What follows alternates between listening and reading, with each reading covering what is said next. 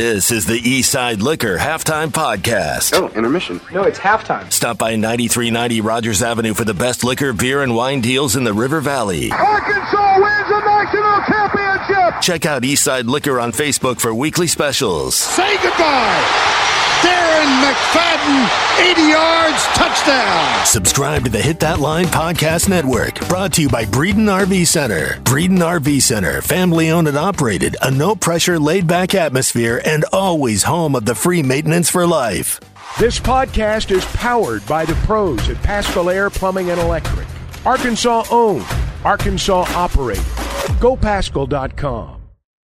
Good morning, Arkansas. Hope everybody had a great day yesterday. We're about to have a great day today. Maybe the first few hours of your day have been all right. Uh, we have a big one tonight. Late basketball at Rupp Arena. And uh, boy, this is the start of a stretch where the Razorbacks are playing really a lot of really good basketball teams, teams that have won a lot of basketball games in the SEC, starting tonight with Kentucky, Mississippi State after that, A&M. You got a lot of opportunities right now to get, well, a quad one win, of which Arkansas has only one right now.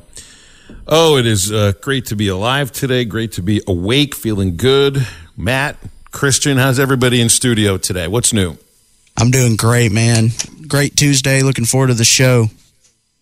Can't complain, man. Beautiful day. Beautiful day in Mr. Rogers' neighborhood. Get to see Ty's pretty face every day when I walk in, so it's uh it's always a good day. He must be in there.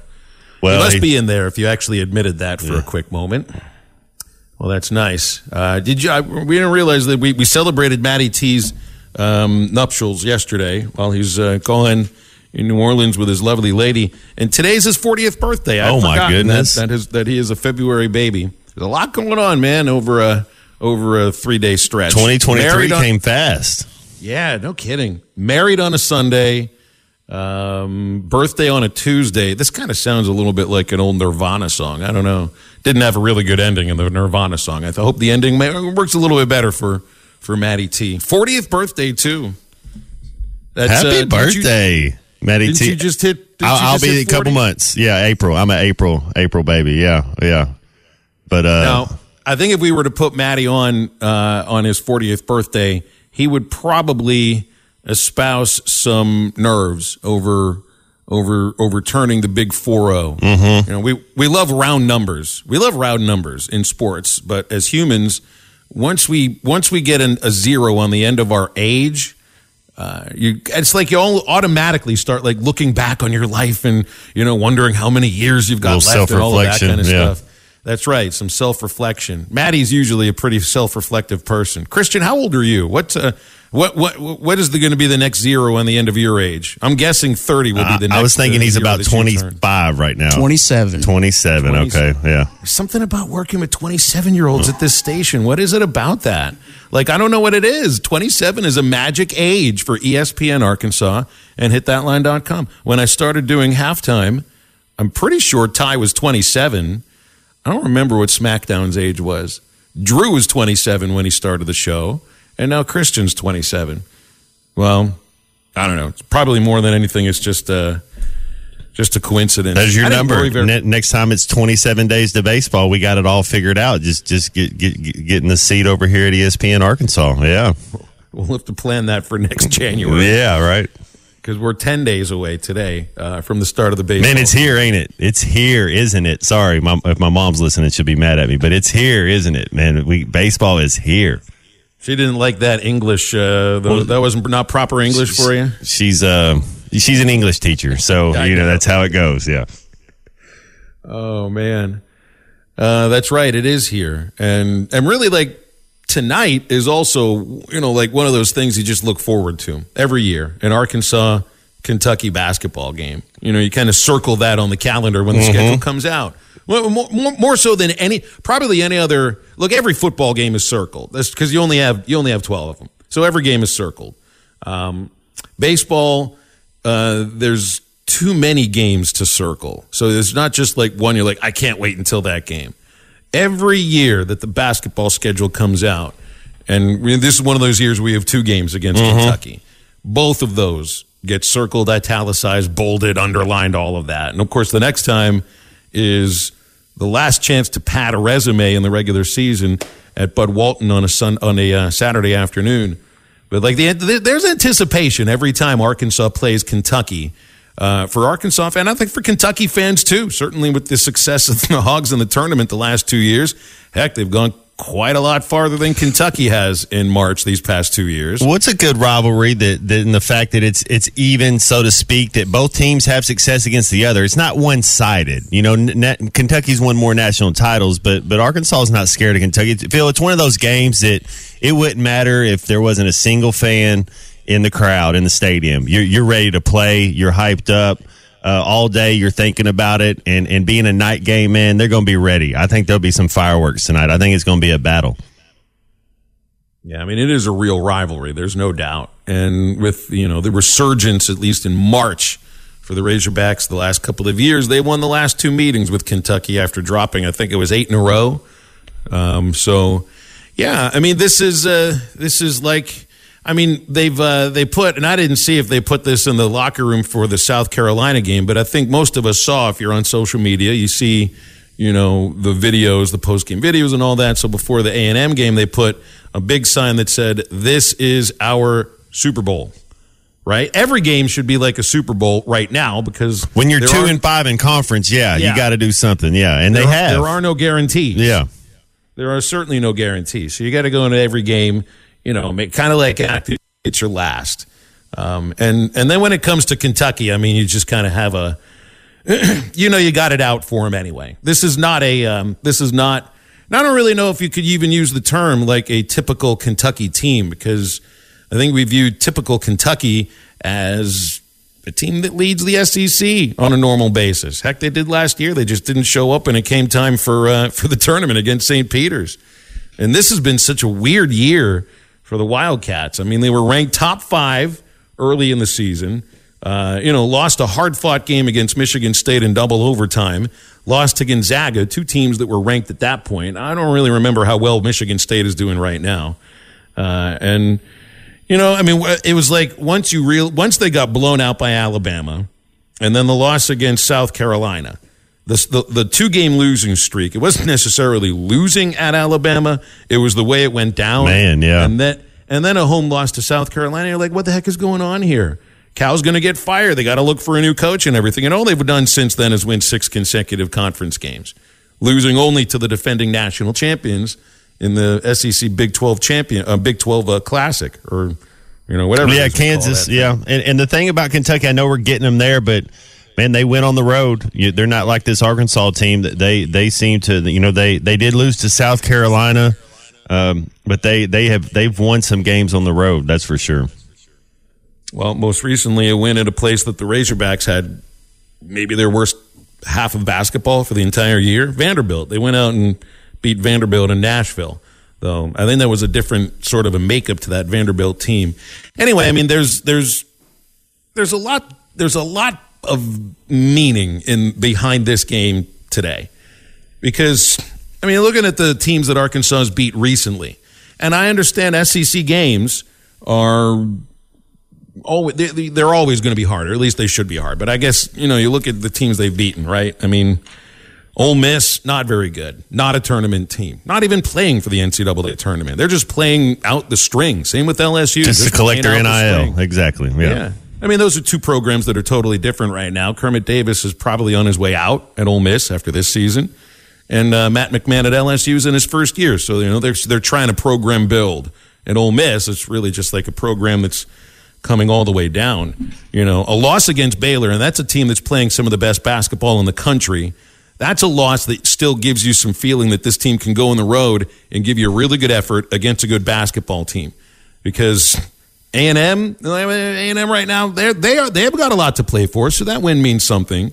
And and even though South Carolina is not very good, at least we saw on Saturday that Arkansas can go and win a road game, even though they almost gave it up at the end. That was big, Phil. That's big for your confidence, for your psyche. Uh, it, that monkey starts to get heavy on your back if, if you're losing uh, to teams, especially you're supposed to win. Then you got to go into Kentucky, uh, so you don't have to worry about it anymore. It, it's done with. Let's go compete. The thing I like about this team is they're not scared of anybody. They, they're ready to play. Uh, I like our guards, uh, and, and, I think we're going to get a, a, good game out of our bigs, and, and we got a couple bigs to rotate in. Uh, Jordan Walsh can be athletic.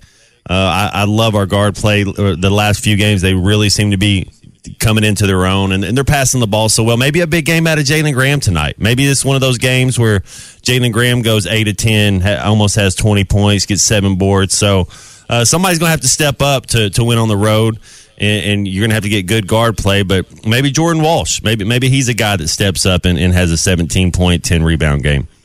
Team better. All the words there that matter the most to me right now are rebound, because I think when it comes to when it comes to Graham, you just expect that you know he's got all the moves. He can put up points mm-hmm. pretty quickly at times and very efficiently.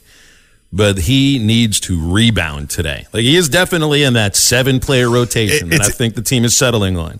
You need Graham. He can't just be a one side of the court guy. Nobody on this team can be that right now. It is so important for Graham to rebound because I don't really know how much you're going to get offensively from Makhel Mitchell. Mm-hmm. You're going to get effort from him defensively rebounding. Makhi, I just hope he's not. I hope he's feeling better than he did on Saturday. You want him to be healthy. illness plagued him, he just wasn't. He wasn't able to stay on the court. And Makhi Mitchell is incredibly important against a team like Kentucky you know, or a team against like Tennessee or Florida, teams that are on your schedule, you know, coming up soon, teams that rebound, that have seven footers. I know is not a seven footer, but gosh, he plays like well, the kid from nine, like two sixty. The kid from South Carolina, we saw what he did to us, so you know they're watching film and they're saying, "Look, this is what he did to it." And, and Cal's like, "You're better than that. You're better than Slay or the the kid from South Carolina." It's like, why? You see how easy he made it look? Go out there and eat. And so we're gonna that's gonna be a problem for us if, if we don't figure that out. But but try to wear him down, foul him, uh, drag him, drag him, or make him drag you around the court. Kind of kind of try to wear him out. Where he gets to the end of the first half, he might make some stupid some stupid fouls, silly fouls, and have to sit down because he is probably he is the blue chip player. I'm excited to watch him play. Phil, I haven't seen him play much. I can't say his last name. I'm, I, I can't even try right now. I'm sure I'd I'd mess it up. Maybe we can give a little, a few lessons on that as we go throughout the show today. Some pronunciations and gets us ready for. Um, we didn't do this last year, but we did it a couple of years ago. We got to re-implement it as an annual tradition, um, either the day before the NCAA tournament starts or the day that March Madness begins, with uh, all those games on that Thursday. Um, yeah, pronunciation contest of some of the most difficult names in the NCAA tournament. And gosh, I mean, if you, it's difficult to just pick 10 of them. It really is. Um, Drew and Maddie had some trouble with those a couple of years ago. So we might have some fun with that in about a month because Selection Sunday is like a little more than a month away. So we got to get those names memorized sometime soon. Yeah, I mean, looking ahead here, this is when the schedule flips for the Razorbacks. Eight games left, four at home, four on the road. Seven of the eight games are quad one games. Hey, this is time to it's time to go. That's right. It, like we, we kind of poo pooed a little bit the idea of wherever you're slotted in the tournament, as long as you get in, fine, right? Mm-hmm. If you want to improve your seeding, right now Arkansas is anywhere from like a 10 to 11 seed. It might be one of the last four teams in, according to some of the bracketologists who are paid to pay attention to the way that the tournament committee selects we, teams and slots them. They know what they're talking about. We need a, uh, like a nice little six-two finish the regular season, something like that, and get, get, have some momentum going into the SEC tournament. Honestly, four and four in these last eight will get you off the ten line. We'll come back more halftime after a quick break.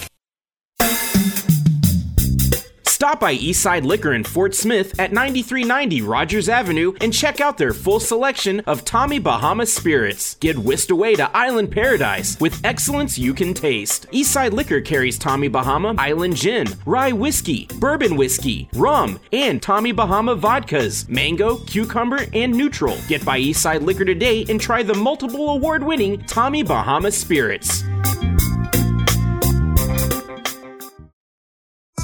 BetOnline remains your number one source for all your sports betting this season. Everything from NFL and bowl season to esports. You'll always find the latest odds, team matchup info, player news, and game trends at BetOnline. BetOnline features live betting, free contests, and live scores for almost any sport or game imaginable. They're the fastest and easiest way to bet all your favorite leagues and events. Head to betonline.ag to join and receive your 50% welcome bonus with your first deposit. Make sure to use promo code BLEAV to receive your rewards. That's B L E A V. Bet online, where the game starts. Get by Eastside Liquor in Fort Smith today and pick up a bottle of the delicious 291 Colorado Bourbon and Rye. Also available, High Noon Tailgate packs are in stock, so swing by 9390 Rogers Avenue in Fort Smith for all your game day needs at Eastside Liquor. Now, back to the podcast. All right, getting back here on halftime. This is usually when we'd be talking to Chuck Barrett. Though uh, Chuck is at a shoot around right now in uh, Lexington, so we'll uh, we'll have Chuck on in the next hour. So he's over there Rupp, setting up the equipment, watching the guy. You can't do radio segments at a shoot around. That's one thing I found out. Heck, I think I was doing an interview with you, Matt, on a previous radio station at an SEC women's basketball tournament game. Ah, was that in uh, Little? It was either it was either in Little Rock or it was in Nashville, one of those two cities. One of my first two years doing the um, the women's basketball games at Arkansas, and like go ahead and try to have a conversation with somebody when there's loud music playing or a coach, uh, you know, shouting directions and basketballs bouncing all over the place. That, but it just wasn't going to work. So we're going to get Chuck on in the in the next hour over the phone uh, from uh, lovely, lovely Lexington. Inside that building that I've actually I've only been inside Rupp once, and it was it was uh, like the women's team, as I said yesterday, they don't play there. Kentucky's women's team plays at Old Memorial Coliseum, where the I know the men's team played there until Rupp opened in the mid 1970s, uh, and man, that place looks like uh, it was built in the 1930s. I mean, Memorial, not Rupp. Uh, Rupp, I think, has been recently added onto or renovated or something. It's a pretty big building. But I remember walking in there because the women's team stayed at, there's a hotel that's, because I mean, Rupp isn't just an arena, it's a conference center, it's a convention center, and there's a hotel attached to it. We stayed there one trip into Lexington, and you just kind of walk right into the arena. It's almost like an entrance to a mall in a sense. Had, a, I think, a concert that was happening that night and I remember walking in there thinking, my gosh, this is a college basketball arena. It's not owned by the university. Like most of the arenas for college basketball across the SEC and probably around the country. Um, that is a building that was put together and built and now owned by the city of Lexington. So it's, uh, that's why it's a little bit different. Uh, let's see. Hmm? You been inside there? So the first uh, this uh, w- weird story. Uh, so freshman year football, you know, playing football a little bit, and it didn't start a, a, game at football, but but played a little bit. So basketball, uh, get over there. Nolan Richardson's last year, and uh, we we go to to Rupp Arena, and you know I've been over there about four or five weeks, and uh, see how things are going, and and I'm you know I love some basketball, love playing basketball, loved everything about it and uh, Coach Richardson, we come in, we go out for for shoot around and do whatever, and uh, we come back in for, for your final talk before you're going to go out, and I see the numbers on the board. And I see my number. I was number two at the time, and I see my numbers in the starting lineup, and I'm just like, "Oh, is this a misprint?" You know, it's first game. I haven't started a game. I'm a freshman on football scholarship, and you know who the number I see across for my my number was Tayshaun Prince. It was like, oh man, you set me up for failure, right? So I love, you know, obviously I'm a competitor and I, am trying, but you know, Tayshaun Prince, there's nothing. He's just a better basketball, you know. So I get out there, I'm guarding Tayshaun Prince, and all he does is a little thing, just shoots his little side shot, and just like, oh man.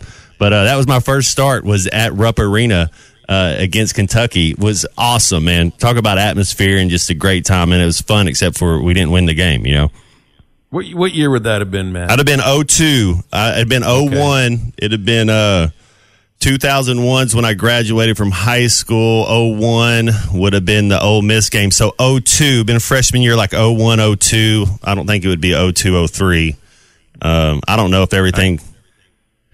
I, I got you here. There's, uh, yeah, lost 71 to 58 was the final score in that game. A part of a lengthy losing streak to Kentucky from 2001 through 2011. I didn't realize Arkansas went 10 years between wins over uh, the Kentucky Wildcats. And of course, you just you just had a losing streak. There was eight in a row until a win in uh, 21, and and then last year 22. You know, Arkansas all time has had just one three game winning streak against the Wildcats.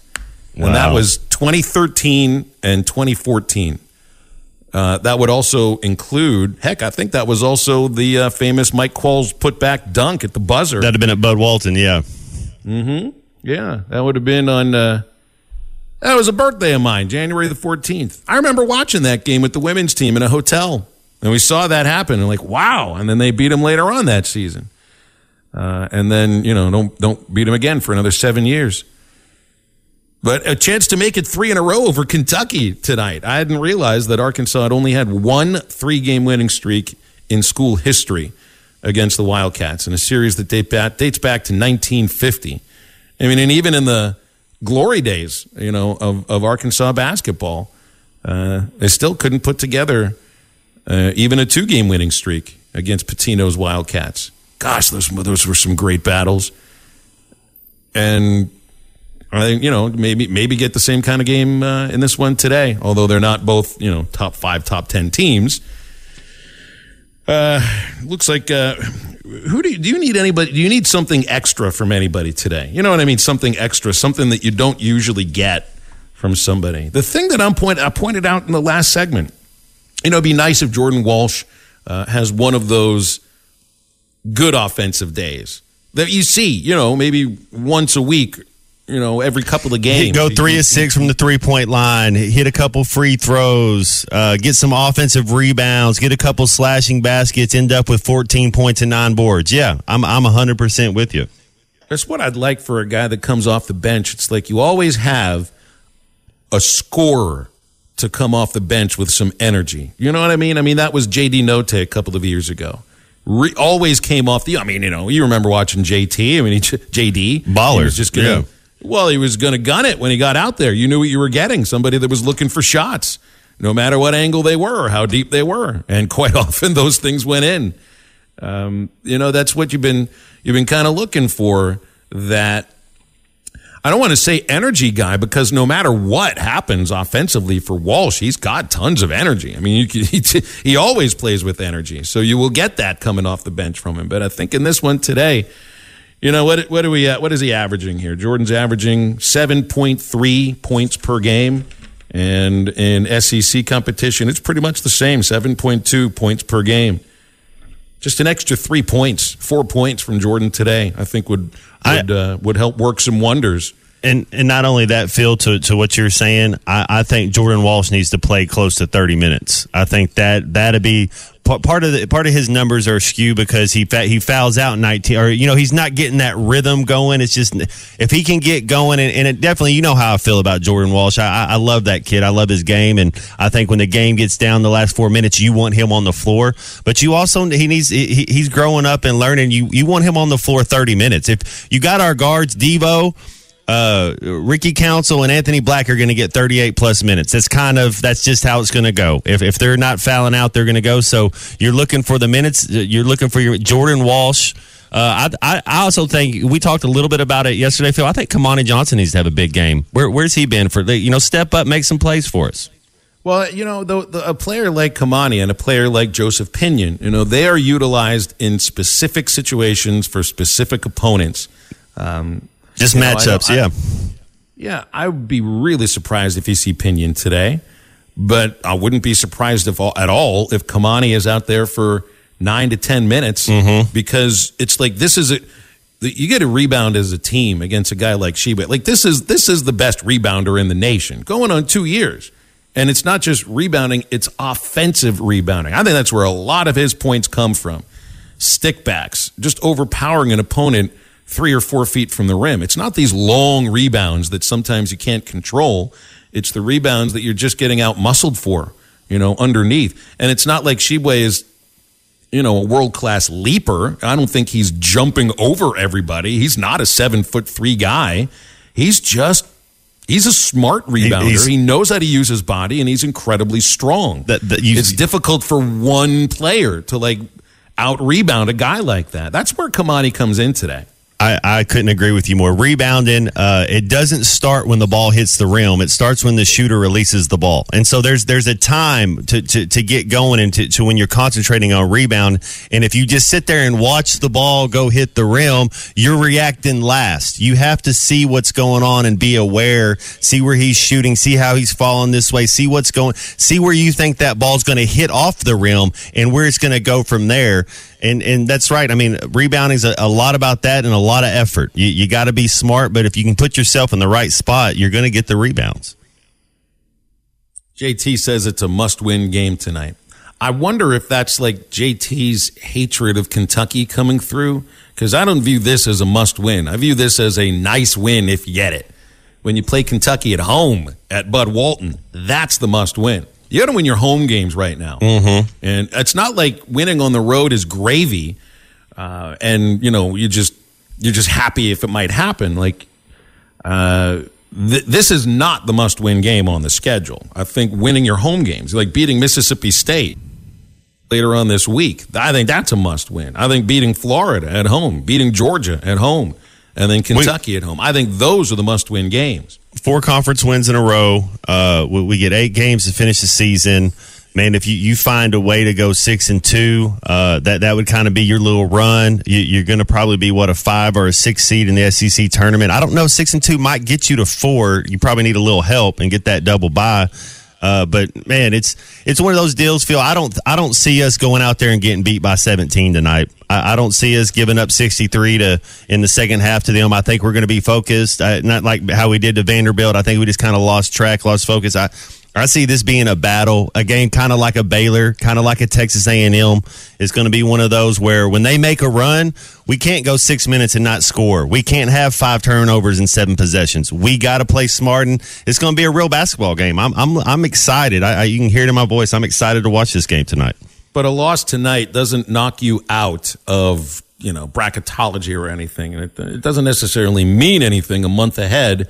But it does give you an idea of maybe what the committee's looking looking at. You have a net ranking of number 29 right now. You're playing against the 31st net ranking in the country in Kentucky on the road. So a loss in this game isn't going to hurt your net ranking very much, if at all. A win is going to is going to move it up at least a notch, maybe two. But I think it's it's like more than just the idea of seeding or going to the tournament or anything. And I understand where JT is coming out here because you want to see that they can beat a good team on the road, right? You want to see like South Carolina. I want to you don't know poo poo South Carolina here because they're the only team to win at Rupp. Like that's a thing that I can't compute. That's the only team this year. Heck, the only team in the last two years to win at Rupp Arena that doesn't wear big blue is South Carolina. They have that incredible road win, and then they almost shocked the Razorbacks. But just the fact, and I agree with Chris in Fayetteville who texted in, South Carolina showed the Hogs can win on the road and can win a close game. Tonight is going to be both of those I think this is going to be an incredibly tight ball game, and obviously it is on the road. Um, but the other aspect, and I wonder about this about road games sometimes. You know, the baseball tournament, the women's basketball tournament, and in the future, in the college football playoff in the first round, you're playing on an opponent's home field or home court. In the men's tournament, not a thing. Not a thing. Hogs have shown they can win neutral site games when they have plenty of their fans in attendance. I know they had a lot of their fans in attendance at Baylor, and there were certainly some in, in Columbia, but those were road games. They can win neutral site games. You don't have to worry about road games too much in, in, in March. I think it's about winning the close ones, showing that you can beat a good team. Because let's be honest about this. If you're going to get back to where Arkansas was last year, Elite Eight, you're going to have to beat a team that's as good or better, probably better than Kentucky. Maybe even at some two of them. Maybe even two of them to get to the Elite Eight. Yes, sir. Stay with us. Halftime back after this. Chuck Barrett here. I know a thing or two about making great calls in Arkansas. And when it comes to your home service needs, make the call to Paschal Air Plumbing and Electric. The friendly pros at Paschal have been serving Arkansas for more than 50 years. And as the weather changes, make sure your system is ready with a Paschal protection plan. Call the pros at Paschal and get a seasonal tune up, discounted services, and priority scheduling. Paschal Air Plumbing and Electric. Arkansas owned, Arkansas operated. GoPaschal.com. Get by Eastside Liquor in Fort Smith today and pick up a bottle of the delicious 291 Colorado Bourbon and Rye. Also available, High Noon tailgate packs are in stock, so swing by 9390 Rogers Avenue in Fort Smith for all your game day needs at Eastside Liquor. Now, back to the podcast. A little bit different of a second hour for us on a Tuesday. Chuck Barrett coming up in about 15 minutes from Lexington live.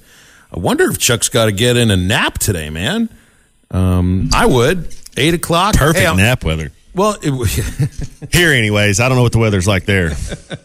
perfect nap weather. Man. Yeah. Get a little sprinkle going on Yeah, outside. good. It's, raining. You're right. It is good nap weather, but you might need one tonight. For you and me, Matt. I mean, like I have no trouble making it to eight o'clock.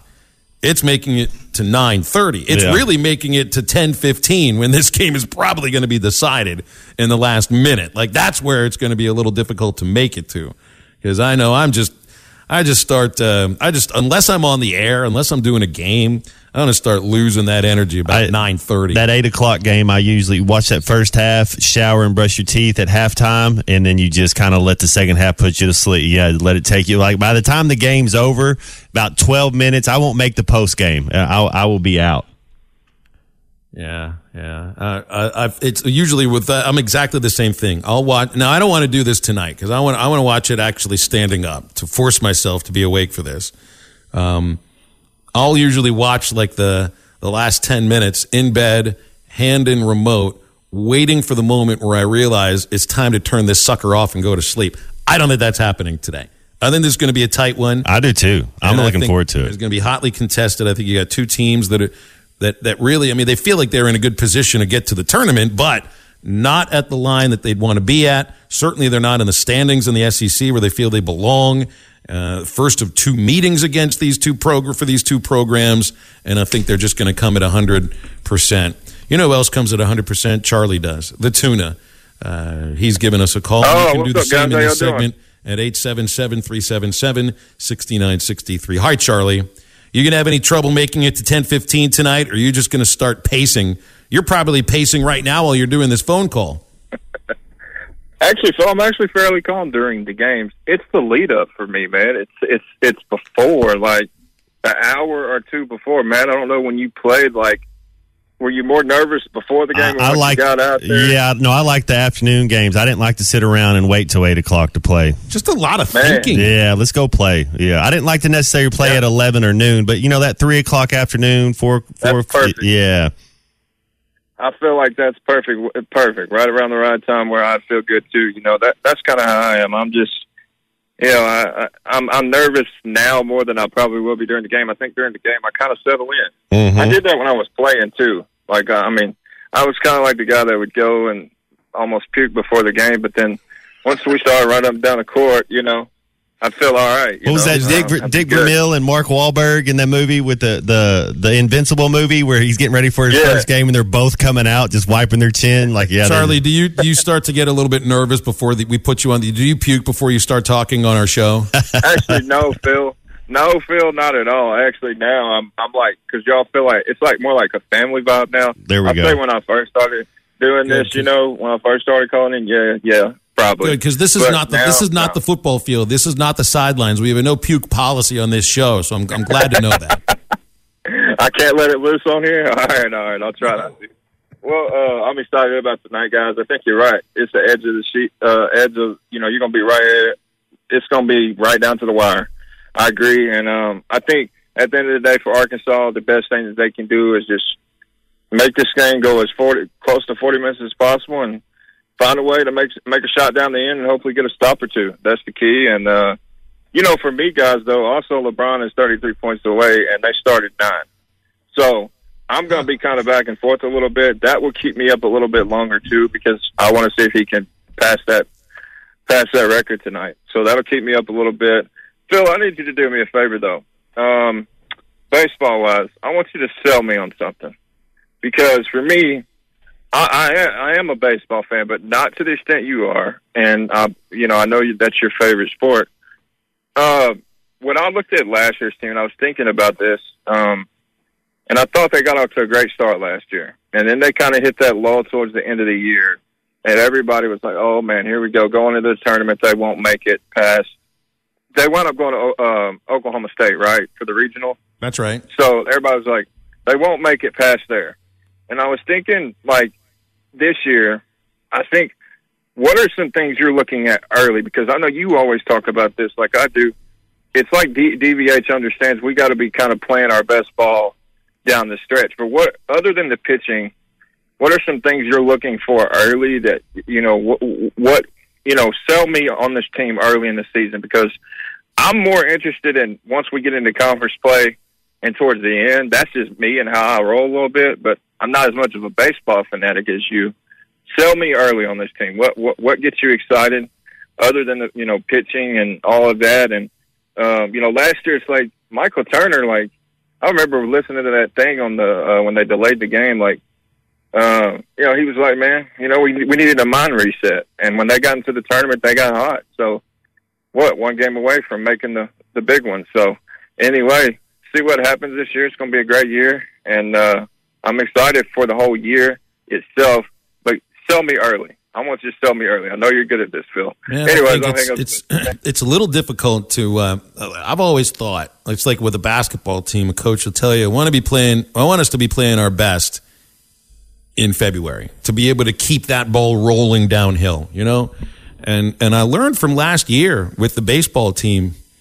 It might not necessarily matter how you're playing going into the NCAA tournament because things can change, and it's a little bit weird, you know like the the basketball tournament I think is taken in a much different vein than the than the SEC baseball tournament is. You know, the basket the SEC the conference baseball tournament is just sort of not important to a lot of people. It's, and and sometimes to the team too. That looked like the case last year. They just kind of looked like they wanted a they they they weren't too interested in that tournament. And then the the switch flipped. You know what I, what I learned from that is that there is no other league, there is no other team that you can play outside of the SEC uh, that has the same kind of depth. You know, when you're going into the end, once you get to Omaha, it's a different thing. Those are all really good teams. You don't get to Omaha without getting hot for a couple of weeks. But if you're an SEC team that's sort of middling, I mean, look at Ole Miss. They were middling for a while until they got healthy and had a run. You can make a run as long as you get into the tournament. It doesn't matter where you play. It doesn't matter who you play because you have, and I hate this term because it is so overused and it is such a cliche, but there is some truth in cliches. If iron sharpens iron, the SEC is the sharpest block, light knife block in all of college baseball, and it isn't even close. So, all right, we know about the pitching. Like, that's going to get you fired up. I don't know, like things to get you excited about. I, I mean, I loved the idea of watching Peyton Stovall play second base and seeing him grow into the hitter that he is, that is difficult to be as a freshman. I mean, he was going to be a first round draft choice and turned down, if I remember the dollar figure, two mil. $2 million turned down as a not a potential, he was going to be a first round draft choice. First round draft choices don't go out of high school to the major leagues, and very few of them start crushing once they get into the minor leagues. And when they're playing in the minors, they're not playing at the same level that the SEC is. I think Peyton Stovall can be a an MVP type of a player for this Arkansas team. I'm talking an SEC Player of the Year kind of person. Uh, so that's one thing to really be excited about. You know, Jared Wegner, the left fielder, the guy hit at Creighton, and that's in that's with barely anybody watching, not just at Creighton, but over the rest of the Big East. He's going to be. I'm interested to see how he. It's not handles the pressure, but handles the crowds that he's never played in front of before. Starting with, by the way, twenty five thousand people at the Rangers Stadium baseball more than anything, I, think ha- has a little bit to do with momentum and and your pitchers. It, it, unlike basketball, and this is just my opinion, Phil. Unlike basketball, your best player gets to play every game, and, and gets to play most of the minutes most of, most of the time if he's not hurt. Baseball, your best pitcher only gets to throw one game a series, and then and then your hitters go in the lineup. It's just a different animal. It is. It is. And and the SEC is a totally different animal too. So I anticipate for the first three four weeks before you get into SEC play, there'll be a lot of lineup tinkering. You know, figuring out how to slot guys in. Uh, one thing I know, you're not going to have to have two lefties hitting in a row or two righties hitting in a row. They're going to be able to slot them in lefty righty lefty righty and be really tough to match up with in late innings. Uh, and and I think I don't know if the starting rotation will will change very much because if the guys pitch well the first weekend, then they're probably going to stay in that rotation until they prove that they don't belong there. Um, it's really how the bullpen shakes out, where the roles fit into, because you have enough lefties and righties um, that there could be you know numerous roles for these pitchers. Um, and I'm not just talking about closer because so, so often bringing a pitcher in the, from the pen in the fifth inning uh, where the game can really swing, that's more important than the ninth inning. So uh, just seeing how they figure out how to utilize this incredibly talented pitching staff. Like they'll always say, Matt, like if you have like, you know, two really awesome quarterbacks on a team, well, it's a great problem to have, right? Well, theoretically, it's a great problem to have, but what if you make the wrong choice? right. You, got to be Jim Harbaugh and, and or Andy Reid, like when Andy Reid got rid of Alex Smith for Patrick Mahomes. But it's uh the guy that gets their first opportunity gets to go out there and, and, has the chance. I mean, you you get the chance to stay out there. And, and one thing I've learned, and, and, when you the, the farther you go in sports, the guy sitting on the bench right next to you is just as capable. He's just waiting for his opportunity, and and that's it. When you get your opportunity, you got to seize the moment. There are other years where you kind of knew what the starting rotation should look like before the season season even starts, and you have a sense of the roles in the pen. This is not that season. This is not that season. So the first month, and they got some really good teams they're playing against. The first month is uh, just incredibly important. I hope I answered your question, Charlie, because I think there were two or three of them in there. All right, we're going to talk with the voice of the Razorbacks, Chuck Barrett, after the break. Heavy, heavy into Arkansas and Kentucky. First of two meetings later tonight on ESPN Arkansas and hitthatline.com. So stay with us. Are you in need of an attorney? Hickey and Hull Law Partners is your firm. Hickey and Hull understand the importance of client communication, meeting with you, responding to emails, and returning calls. Hickey and Hull are attorneys you can trust to guide you through a divorce or a custody case, criminal charges, or even civil lawsuit, ready to put their seven decades of experience to work for you and get the best results. Every case is important. Hickey and Hull Law Partners strive to give each client the time and attention it deserves. Visit them at kevinhickeylaw.com. Hickey and Hull Law Partners. Things are about to get better. And now back to the podcast. Back on halftime here and joined live from lovely Lexington, Kentucky. Site of tonight's Arkansas Kentucky basketball game is the voice of the Razorbacks, Chuck Barrett. Chuck, it's good to have you on today. What's uh, what's going on in Lexington this afternoon? Well, everybody's just kind of waiting on the ball game, I guess. Uh, the Razorbacks have they've been over to the arena today and they've had their game day practice, and so uh, everybody should be ready to go.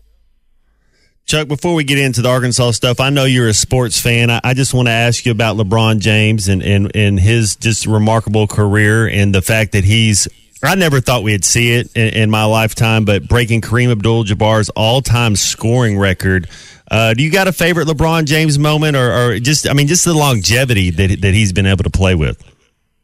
Well, I appreciate the fact that he's still doing it at the level he's doing it at the age that he is.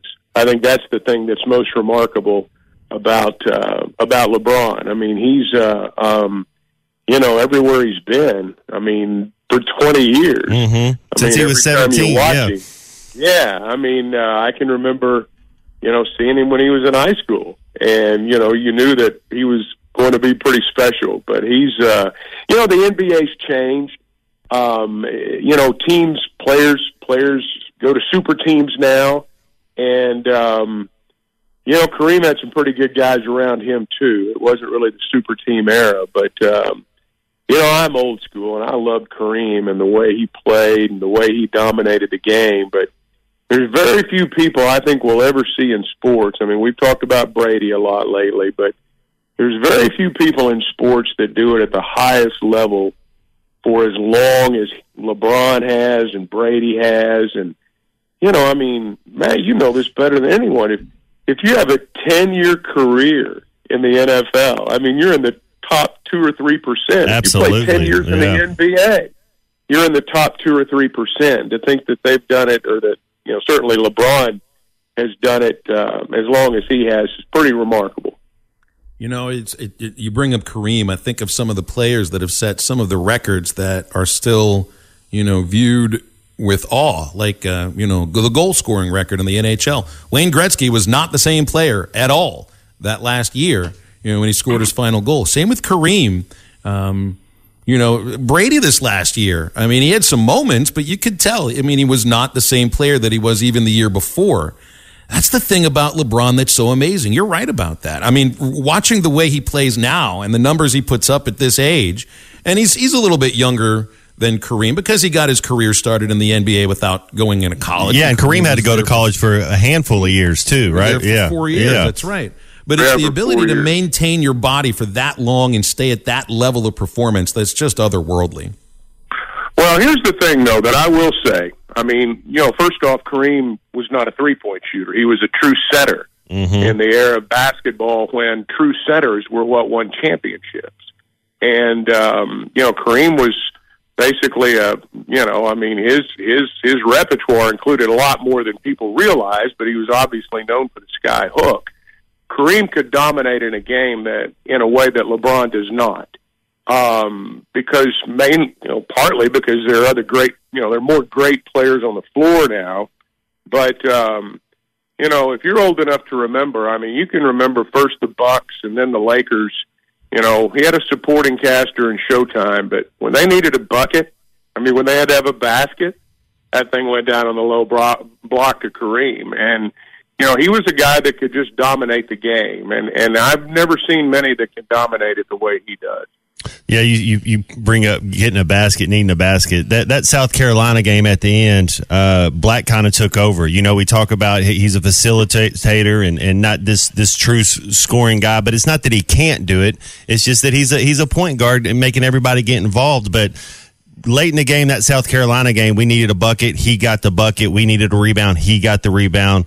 Uh, I, I love just watching Anthony Black and, and just watching him get better each week. Uh, I mean, each game. What What are your thoughts on Anthony Black going into tonight? You know, you go back to the very end of that South Carolina ball game when they, uh, you know, when they missed that shot inside and he got the rebound with less than three seconds Mhm. left. I mean, there are a lot of white jerseys around right there, and um, you know that was a huge rebound. And that's a guy like you say that. I mean, some players just do it; they take over. You did it, man. I mean, you did it in football, and and I, I mean, some players just i mean when the game's on the line that's that's their time and uh black's one of those guys Well, they'll need him to rebound today. They're going to need this whole team to rebound. Yeah, I mean, everybody.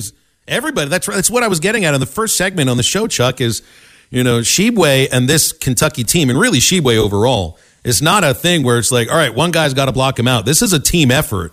And you might have to get a couple of bodies on him because I think that's where he gets a lot of his offense from is not necessarily tip backs, but pulling down his own teammates' misses.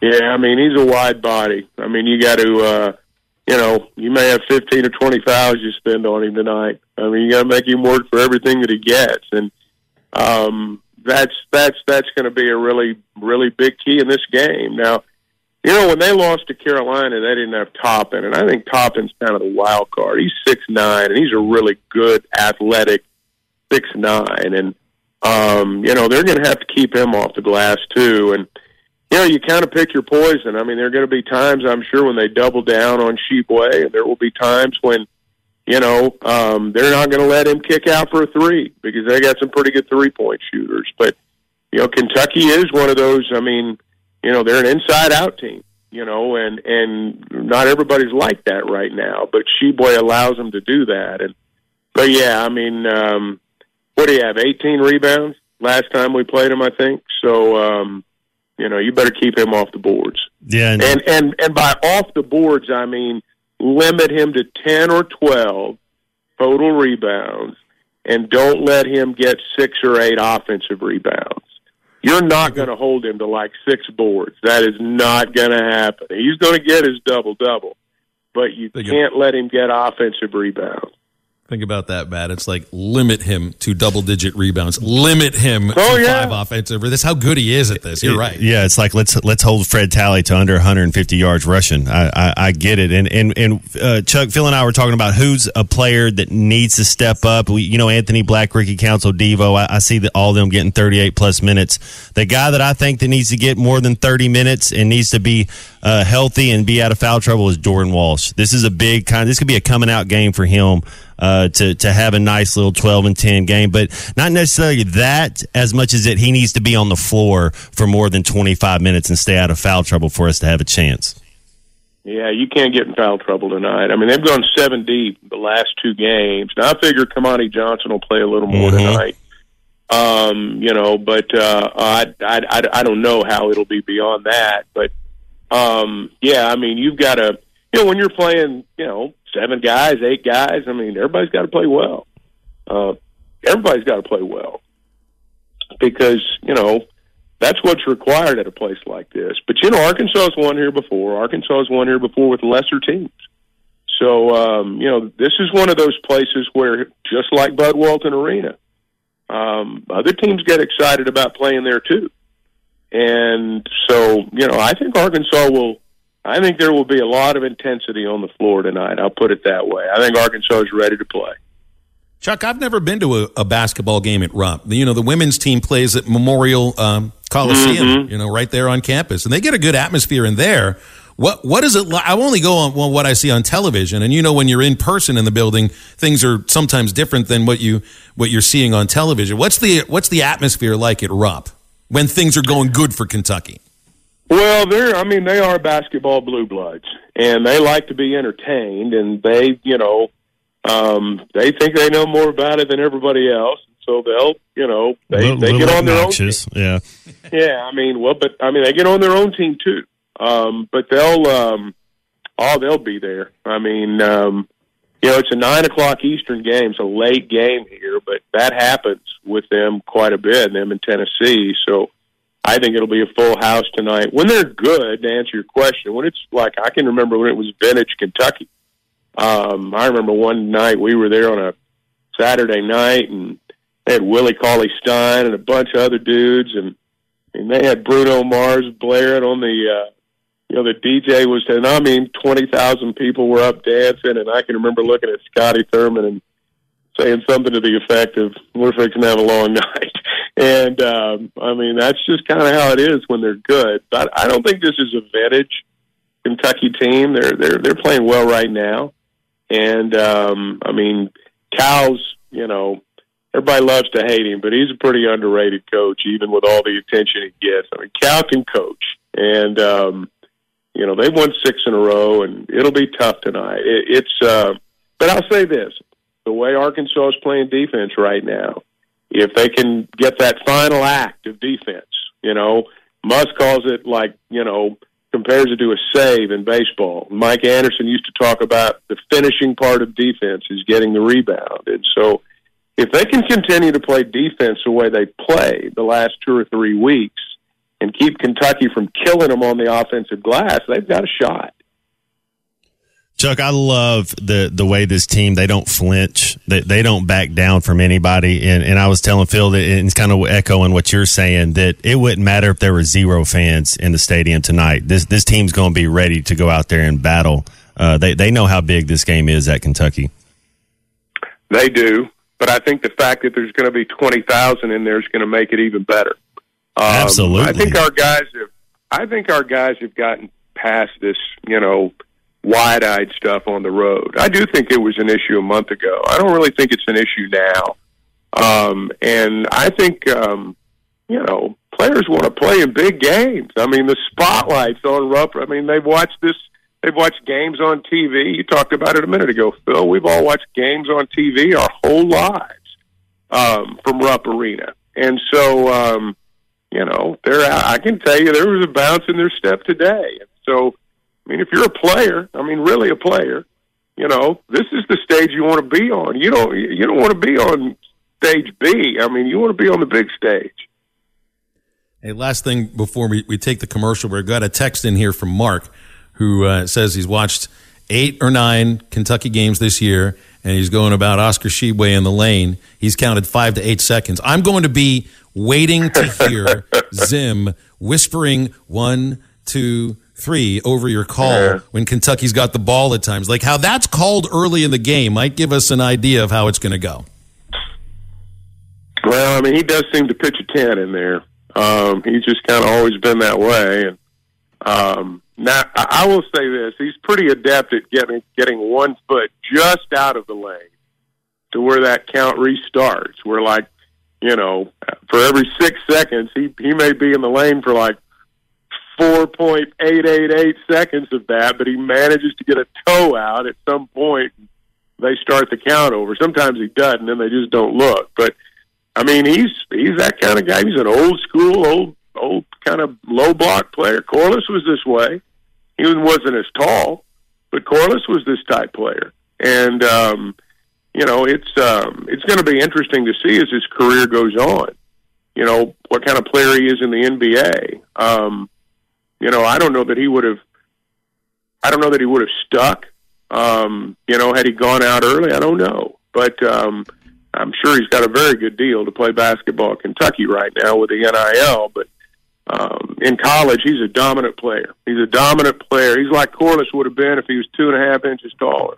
Hmm, that's a frightening thought. We got Chuck for another segment, so uh, if you uh, got any questions, we can take them over the text line at 877 377 6963. Chuck and Zim are on the air at 7.30 tonight for an 802 tip right here on ESPN Arkansas and hitthatline.com. Eastside Liquor has more than just liquor. They also have wellness products and now carry Marley CBD gummies. They come in amazing flavors like Island Punch and Coconut Vanilla. They come in 200 milligram tin packs, so stop by 9390 Rogers Avenue and pick some up today. Now, back to the podcast.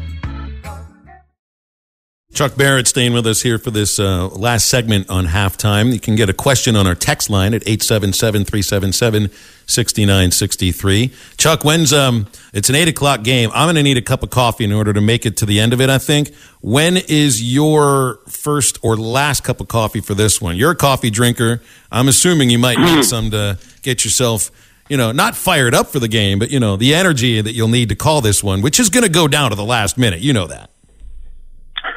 Well, I'm a coffee drinker anyway. I don't care what time we play. I uh, generally have coffee. I take a little coffee canister with me, as a matter of fact, or a little, you know, kind of little metal carafe thing. So I'll have coffee before, during, and maybe even after the game. Well, I hope the folks at Rupp Arena have something, uh, have some for you. Uh, rap. I have a system. I have a system. I have a Okay. metal carafe.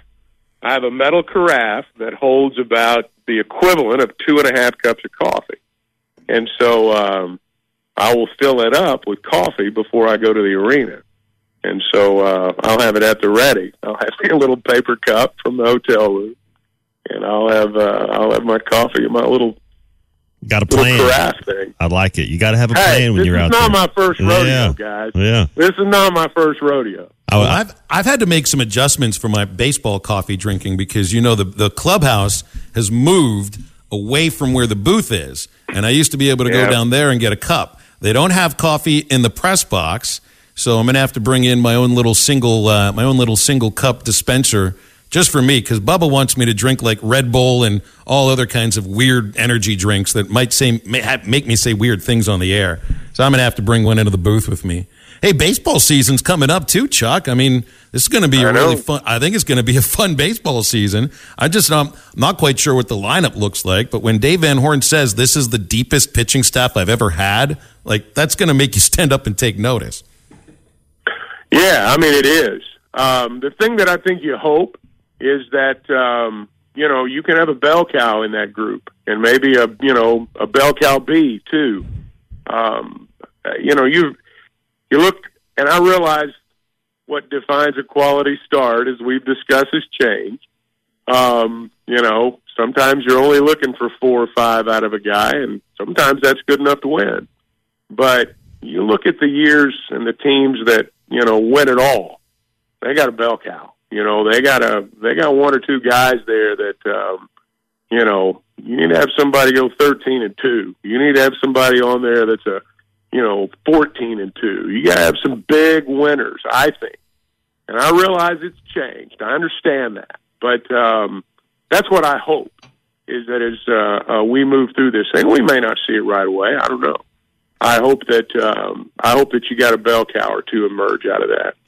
Chuck, one things I, I, I miss about, I mean, you, you miss a lot about playing, but one of the things that I always remember was whether it's basketball or football, you have a, a meeting with the referees and the rules people every year about some just subtle changes. There's rule changes here, something that's going on.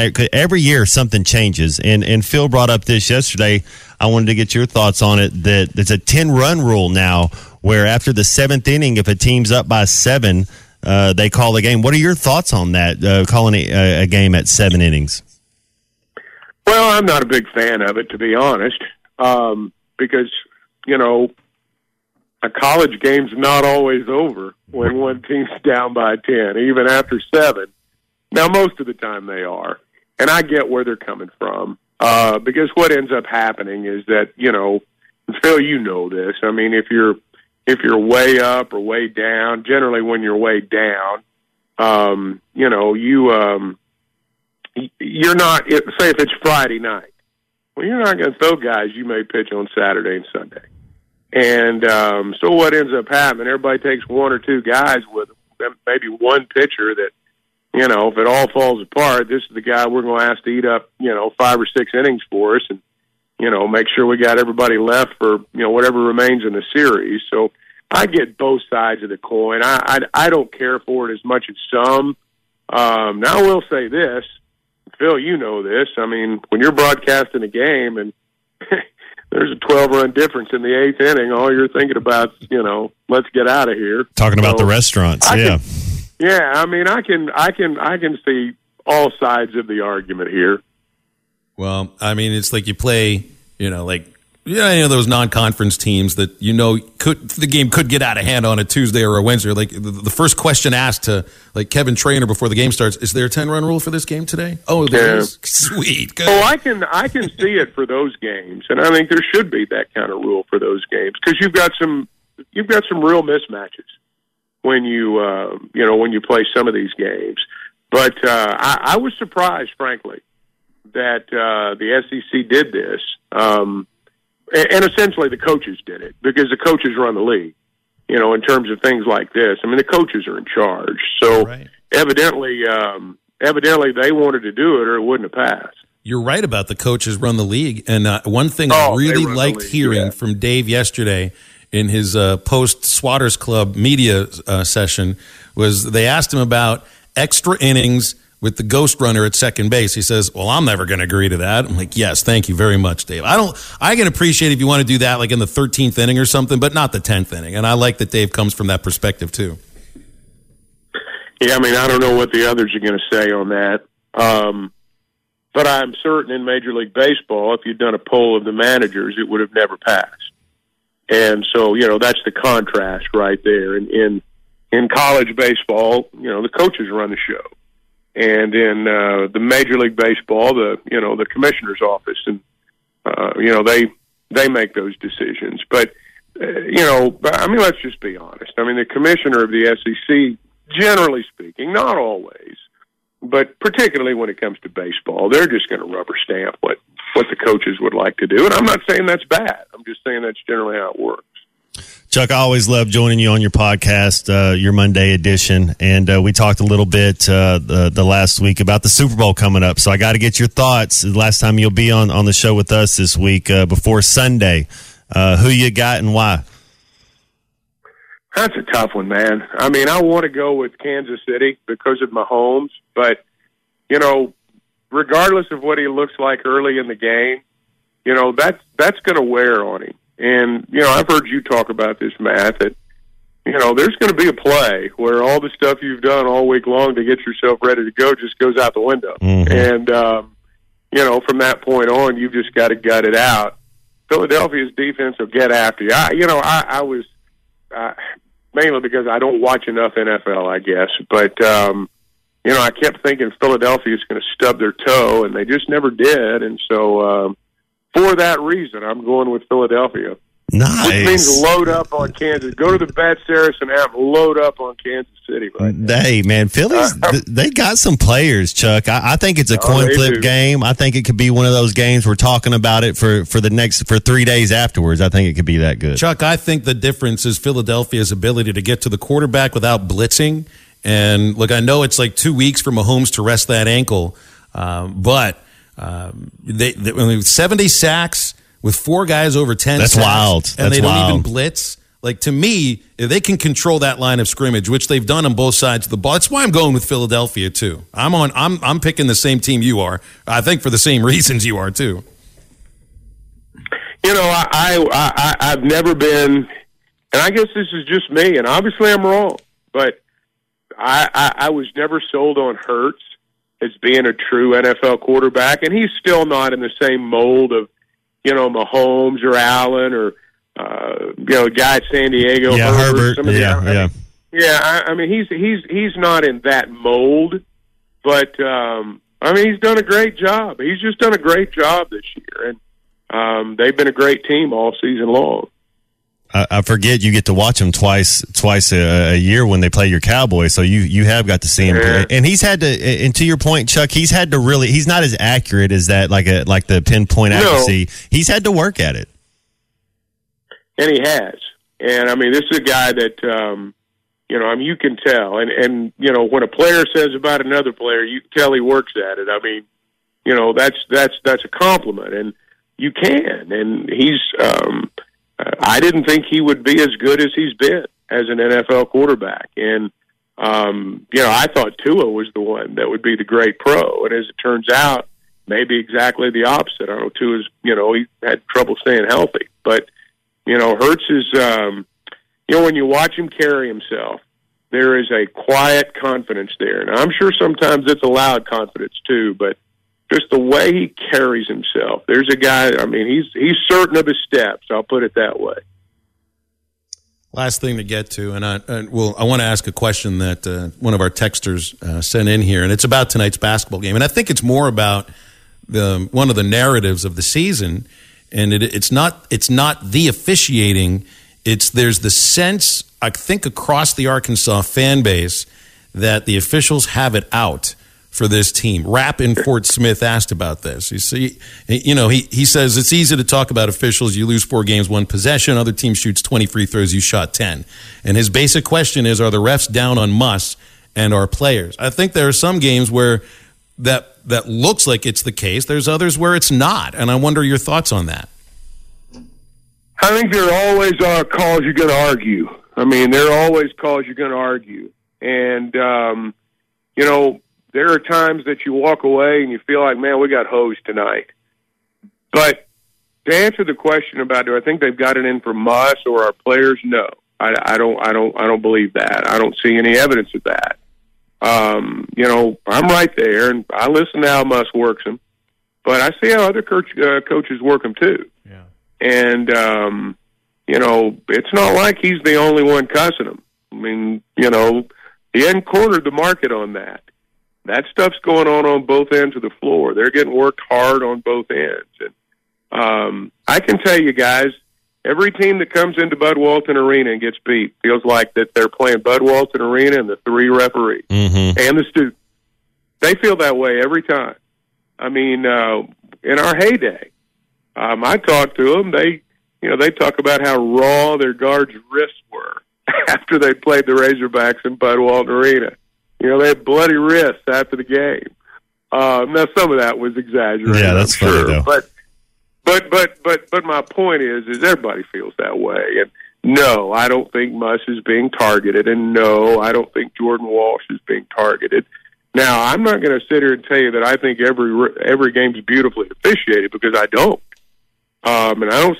I'm not going to tell you that I think there aren't times when Arkansas gets hosed because I think there are, but I don't think it's because they got it in for us. Chuck, always enjoy these visits. Thanks so much. We'll be listening tonight. Have a great call. All right, guys. Thanks. Enjoyed it. Thanks, Chuck.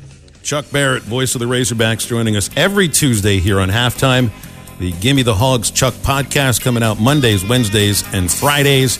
And we'll be on the morning rush tomorrow. Hopefully, talking about a big Arkansas win over those hated Kentucky Wildcats. Bruce in Nashville says the Razorbacks can't turn it over 10 or more times and win, and that they still need to be aggressive on defense. Brandon wanted to ask Chuck if it's hard to match Z's energy. I'll just answer for Chuck, Brandon. Yes. I don't know many people, if anyone, that's got Z's energy. You just can't try to match it. You just got to try to contain it. Introducing Your Choice Tuesday at Buffalo Wild Wings. Buy one, get one 50% off on our traditional wings on Tuesdays. Then the best thing about Thursday at Buffalo Wild Wings is buy one, get one free on our boneless wings. Both offers are now available for dine in and carry out. Some exclusions apply. Visit your Buffalo Wild Wings in Bryant, Little Rock, Sherwood, Conway, Fort Smith, and in Jonesboro. Buffalo Wild Wings. Roar. Head to Twin Peaks and Rogers, your sports headquarters, where the 29 degree draft beer is flowing. The kitchen is bursting with made from scratch fan favorites, and the game is blasting from every angle. Stop in for the ultimate game day experience, or visit them online at twinpeaksrestaurant.com to order to go or delivery and enjoy your Twin Peaks scratch favorites from home. More TVs, bigger screens, plus their scenic views. There's more to watch at Twin Peaks. Eastside Liquor in Fort Smith has Whip Shots. Whip Shots from Cardi B is vodka infused whipped cream in flavors like vanilla, caramel, mocha, and peppermint. With 10% alcohol content, these whipped cream shots will make any night a celebration. And they're great on pumpkin pie. Stop by Eastside Liquor today and pick up a can of Whip Shots at 9390 Rogers Avenue in Fort Smith. Now, back to the podcast. Curtis, how you doing today? It's going to be a late night. I know that's an exciting thing, though. yeah, yeah. No, I'm I'm definitely looking forward to this one. I'm doing good. Uh, I strategically slept in an extra hour this morning, so I'm I'm locked and loaded and ready to roll. It should be a fun night. What time is Curtis Wilkerson's bedtime normally?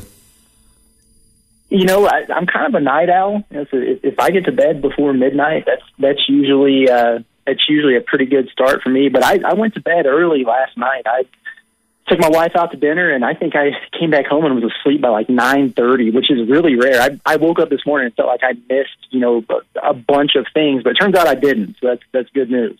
That's Phil Elson, Matt Jones go to sleep territory. Mm, I like You- it. you- I know what you were doing though. You were you were getting ready for the game tonight. That's what it's. About. You got to get a good night's sleep. You know, you got to eat right. Um, you know, you got to take care of you know personal things the night before the game. Not worry about it the day of game. You're you're you're attacking this game like you're one of the players. It sounds like Curtis. I, I mean, you know, total focus, right? Uh, you know, I, I think the Razorbacks are, are going to be locked in for this one. This is a huge game. Uh, you know, they need it. Both teams are, are in a position where they need to stack up some quality wins. And, you know, so who am I to not be just as prepared? Yeah, I got to bring my A game as well. Uh, I, I want to ask you, Curtis. I, we we all know about is is it Tshiebwe? If, if I'm saying his name right. Who, other than that, though, for the, on this Kentucky team, who who is the guy that scares you? Because we know I know they got a lot of talent. Who's the guy you put Devo on? Who's the guy we got to stop other than Tshiebwe? Yeah, there are two guys that, that really come to my mind out, outside of Big Oscar.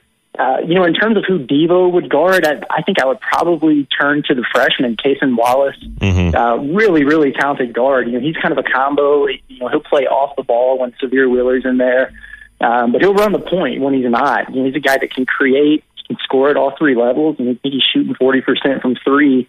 Um, he's a guy that can kind of go get a bucket for him. So, you know, when I look at the the matchup for Devo, that would probably be the guy that that I would start on. Uh, but you know, another matchup that kind of has my attention is Jacob Toppin. You know, this is a guy. Uh, he kind of plays that hybrid, you know, stretch forward kind of role, and you know, he's got guard skills. Uh, not necessarily a guy who spaces the floor and shoots a ton of threes, but you, know, you kind of look at, at the makeup of this Arkansas roster right now. I just wonder how that matchup is going to work because I think Jordan Walsh is a perfect fit for him. Obviously, we've seen him get in some foul trouble on the road at times, but when you go to your bench, uh, you know, is Arkansas going to be able to play big? Are they going to be able to throw, uh, you know, a Makhi Mitchell or a Jalen Graham in there to play the four and guard a guy who has the perimeter skills that Jacob Toppin does? I think it's going to be really important. uh, for them to be able to do that because I think you might be able to exploit it on the other end of the floor by posting that guy up. So that would be a you know another matchup that has my eye for sure. One area where Arkansas has had advantages against opponents is the length of their guards. It's one of the reasons they defend the three so well. But you know, I mean, one of the changes that Cal has made in the lineup is to bring uh, Wheeler, Sahvir Wheeler, off the bench. He's a little guy at five foot eight. That's why you know you get a guy like Reeves who's six five, Wallace six four around the perimeter. It's not going to be as easy. Well, easy isn't the right word. It's going to be tougher to defend these guards because they're about the same size, at least close enough. Uh, to where that usual size advantage you have around the perimeter isn't quite as advantageous for you today. Yeah, that's a good point. It's been interesting to see how you know Cal has kind of tweaked the lineup and, and his combinations there.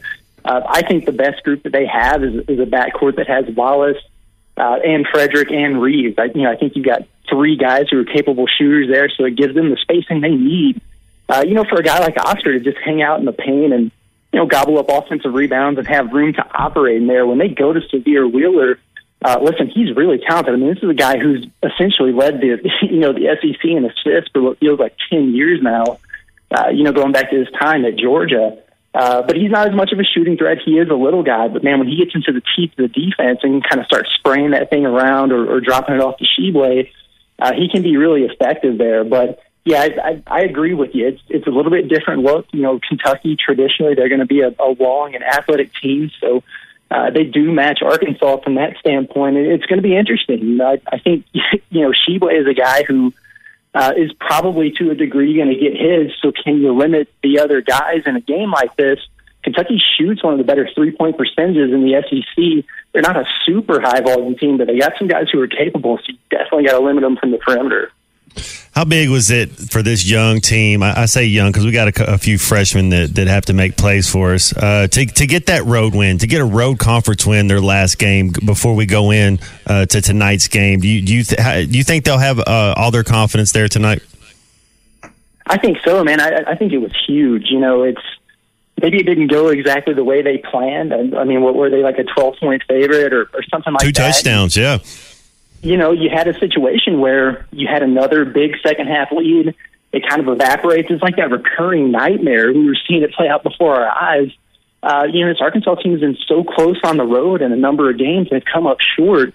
Uh, but I think just just closing one, just finishing, whether it's pretty or not, just to get over that hump and kind of prove to yourselves uh, that you're capable of doing that. I think it speaks volumes, you know, about this team and the progress that they've made.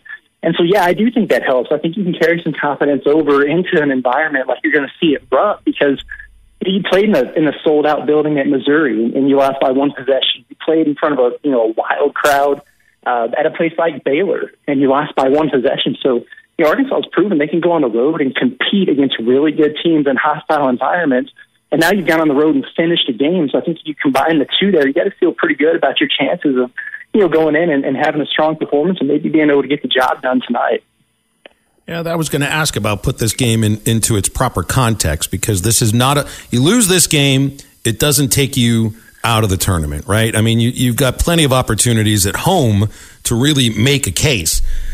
but there are some games out there that you know, I mean, it's like Arkansas, Kentucky. Why do you need any other reason to feel like it's important? you know, this is this is a great SEC basketball rivalry, and we always circle the date whenever the the schedule comes out, and it's Arkansas versus Kentucky. Um, in the context of what this season means, though, you know, you got to ser- you got to hold serve at home. Um, does Arkansas necessarily have to win a road game in order to secure a spot in the tournament, in your opinion? Yeah, it's. I'm really glad you asked that question because I've I've been getting that question a lot, and you know, so what I've done the last couple of days is I've reached out to a bunch of these, you know, quote bracketologists who, uh, you know, kind of do this stuff for a living. They understand the science behind it, and I've asked that very question. And you know, the consensus that I've received is, you know, could Arkansas just win their final four home games?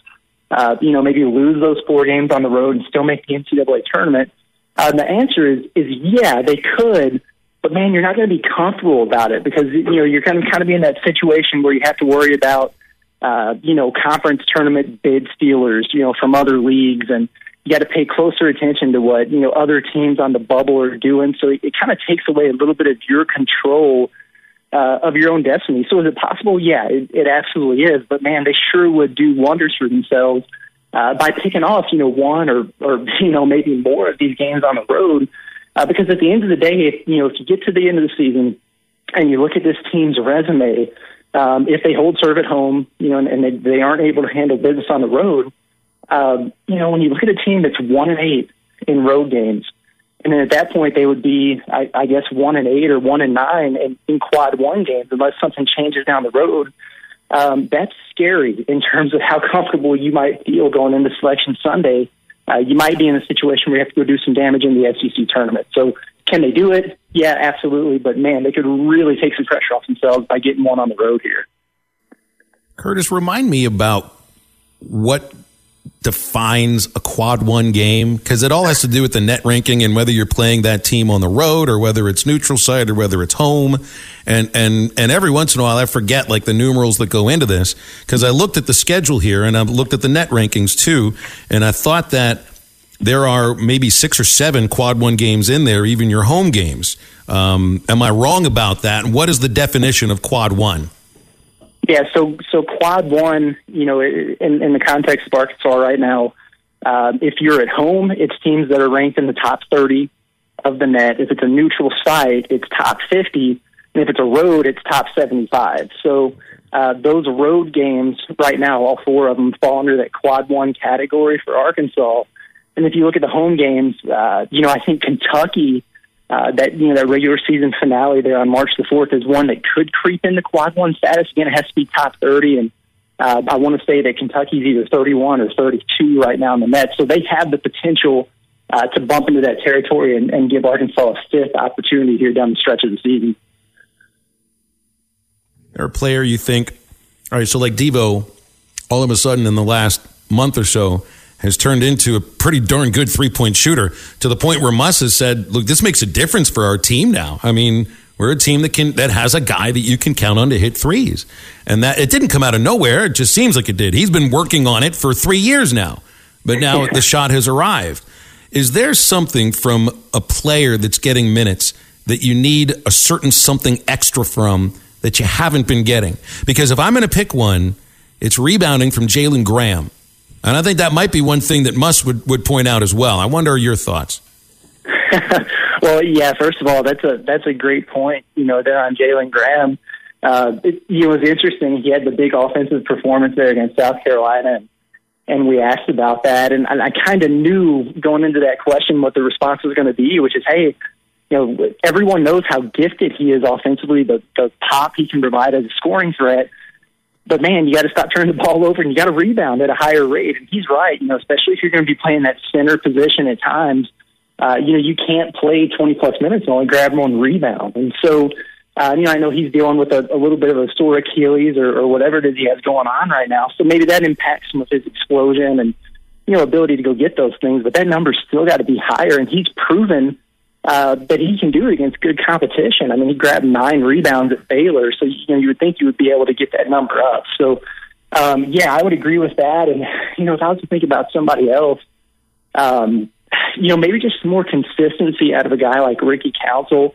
Uh, you know, I look at this Arkansas team; they get into these situations, uh, especially on the road. But we've seen it at home too, where they have these long scoring droughts, especially in the second half of games man, that's tough. You know, you you went almost seven minutes without scoring a single point at South Carolina, and it nearly cost you.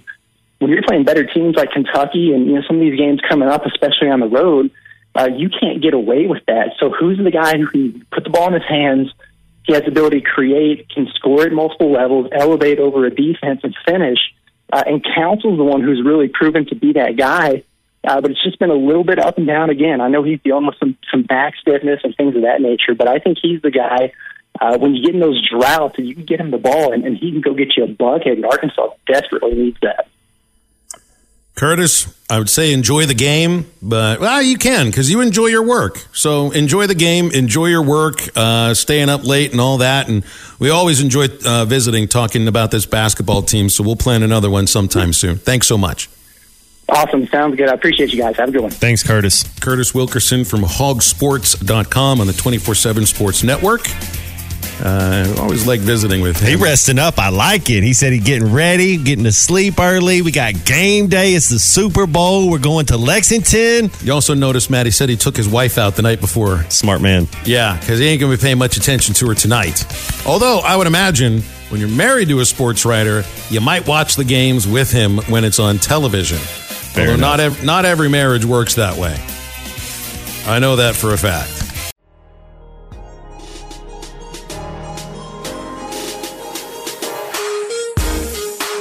You're listening to the Eastside Liquor Halftime Podcast. Check out the Bud Light Morning Rush Podcast at hitthatline.com. This podcast is an exclusive property of Pearson Broadcasting. It may not be copied, reproduced, modified, published, uploaded, reposted, transmitted, or distributed in any way without Pearson Broadcasting's prior written consent. This podcast has been presented by Bet Online.